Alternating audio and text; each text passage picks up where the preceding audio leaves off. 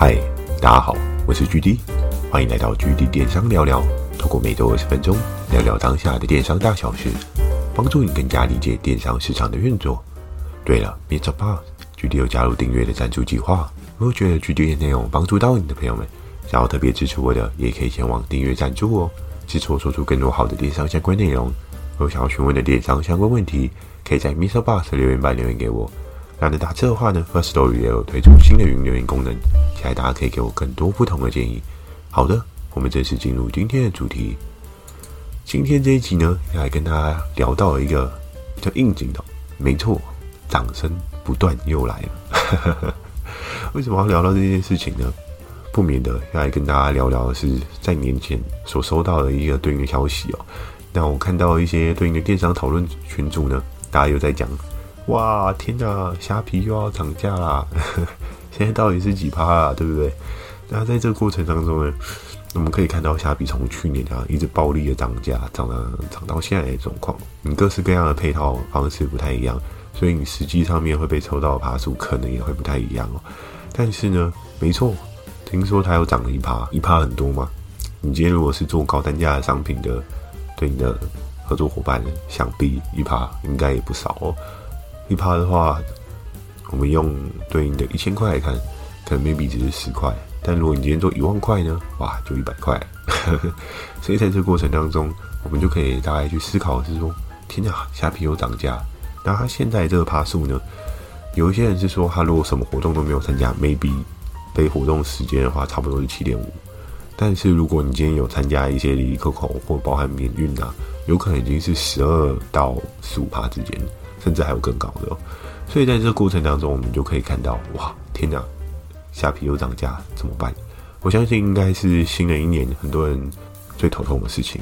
尤其我们可以看到各式各样，很多人当初在斜杠的时候，或者是他在跳出舒适圈的时候，第一件事情就是选择去做虾皮，因为我可以透过对应的商品的销售去换得我想要的利润。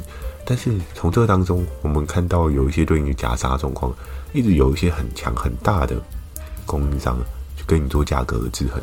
同时呢，虾皮也默默在背后偷抽你的资金，所以在这样夹杀的过程当中，我相信应该有很多的电商经营者有各式各样的问号，想说：天哪，我再这样做下去，真的划算吗？我这样做下去还有路吗？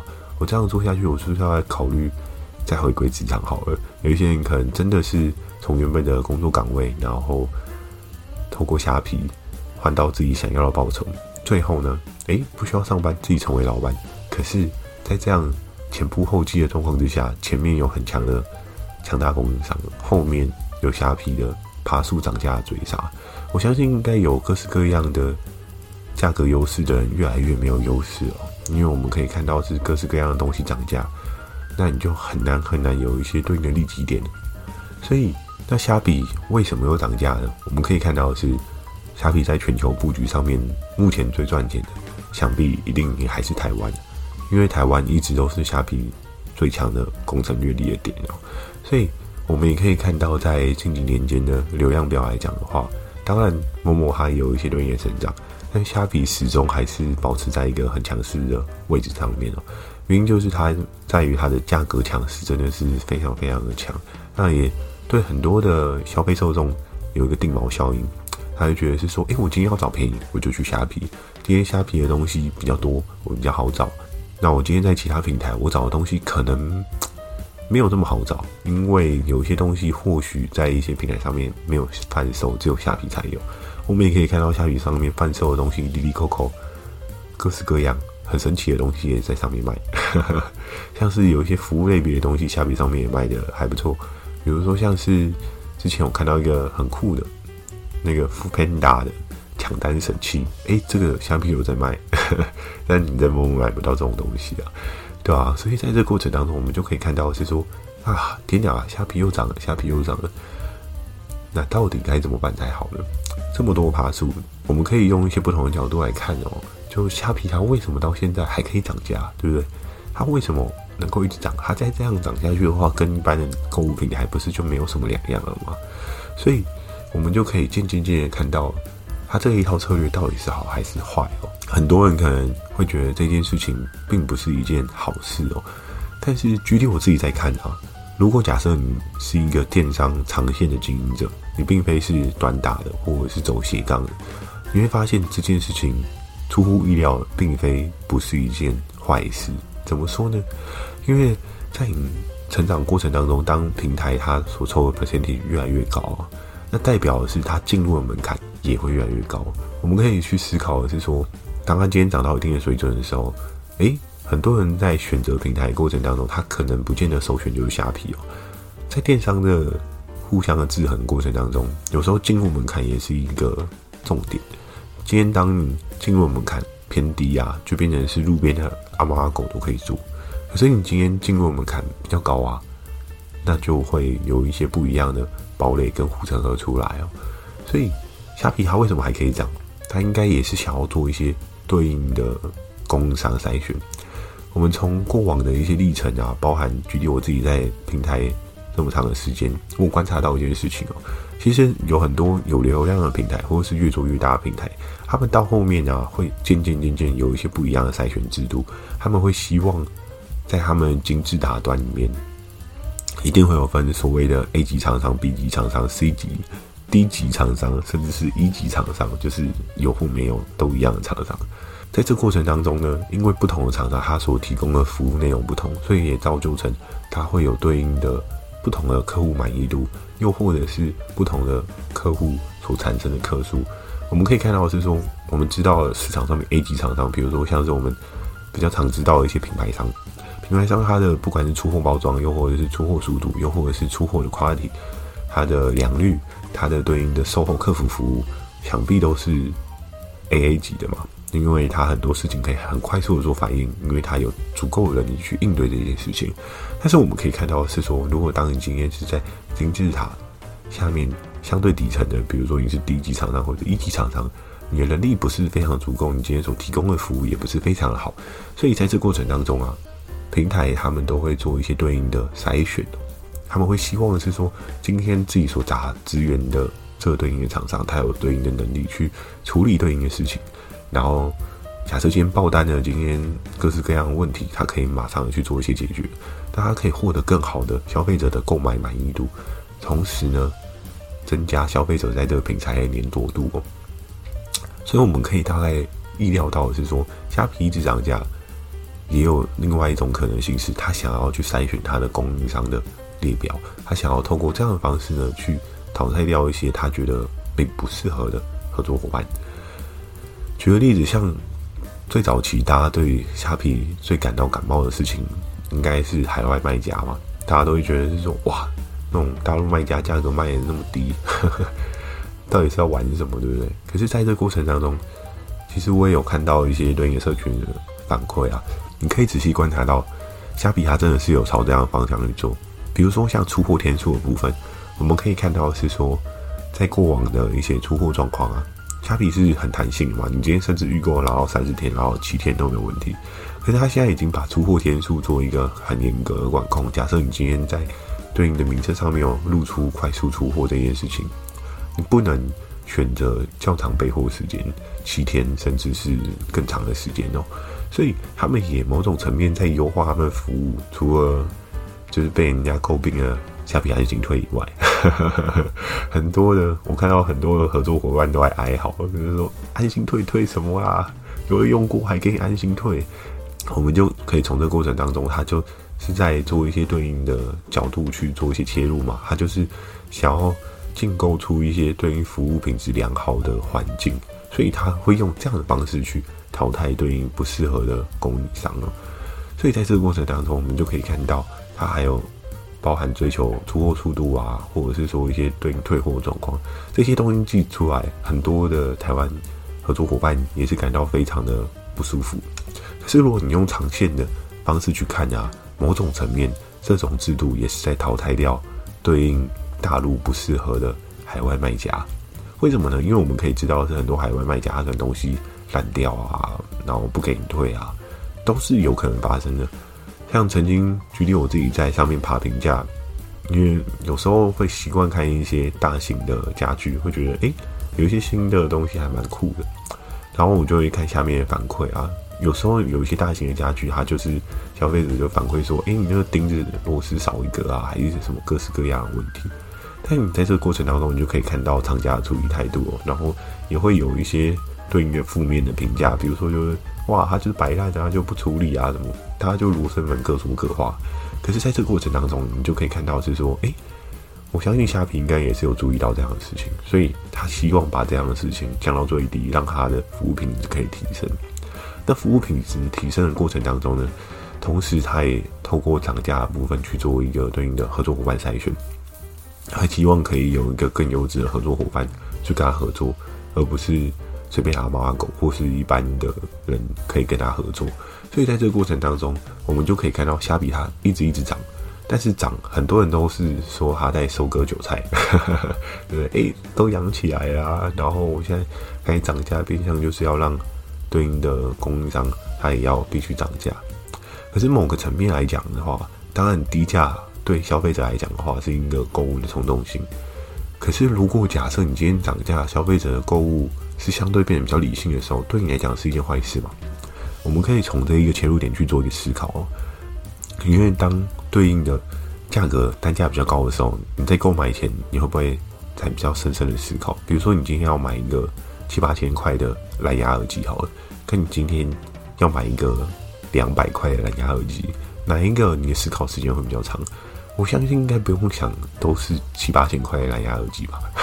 还是两百块你要想很久？这个可能就每个人有各自不同的盘算了。可是呢，在这个过程当中，我们大概就可以知道是说，诶，他用这样的方式涨价，然后同时呢，它可以提升它对应的平台的毛利。然后它也可以做对应的供应商的筛选，其实用这一些不同的角度去切入啊，看起来实际上并不是一件坏事哦。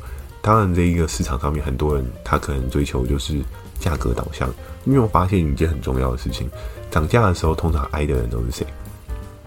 通常大概十个里面有九个都是以价格为带流量导向的对应的经营者。我可以稍微去看到一下，多半呢。以价格破坏去带流量这件事情啊，过往可以做到，但是现在呢，消费者是越来越聪明哦。所以你破价这件事情来讲的话，虽然你可以替你的对应的营业的卖场可以带来一些对应的流量，但是呢，破到最后你还是需要有一些高利润的东西去做一些搭配。毕竟你不是做慈善事业嘛，你也不可能不赚钱。所以我们就可以在这个过程当中，我们去思考是说，诶。平台它一定都会有各式各样的一些对应的规则调整哦，但我相信年度年度之间呢，各个平台也会有一些不一样的调整，这这件事情是很正常、很合理。包含我自己在对应的平台端，我也常常都会看到有一些不一样的设计。那在设计的过程当中，有时候我也会参与一些对应的重要讨论会议。那讨论的过程当中，也大概能够了解到领导的对应的老板他们所想的是什么。他们希望的是提供更优质的服务，然后同时也可以有更优质的合作伙伴。那当然，订单量是大家最在乎的。可是呢，相对来讲的话，有好的服务吸引到对应的受众，然后订单量也才会提升嘛。这一件事情它其实是一个黄金的三角形，你必须要完成这一个圈圈，你才可以有一个更好运转前行动力。所以在这个过程当中，为什么虾皮它还可以涨呢？并不是没有对手，我们有看到有酷澎、有 Momo、有 PCO 有还有谁？雅虎，还有各式各样的平台，可能我还没有那么的清楚。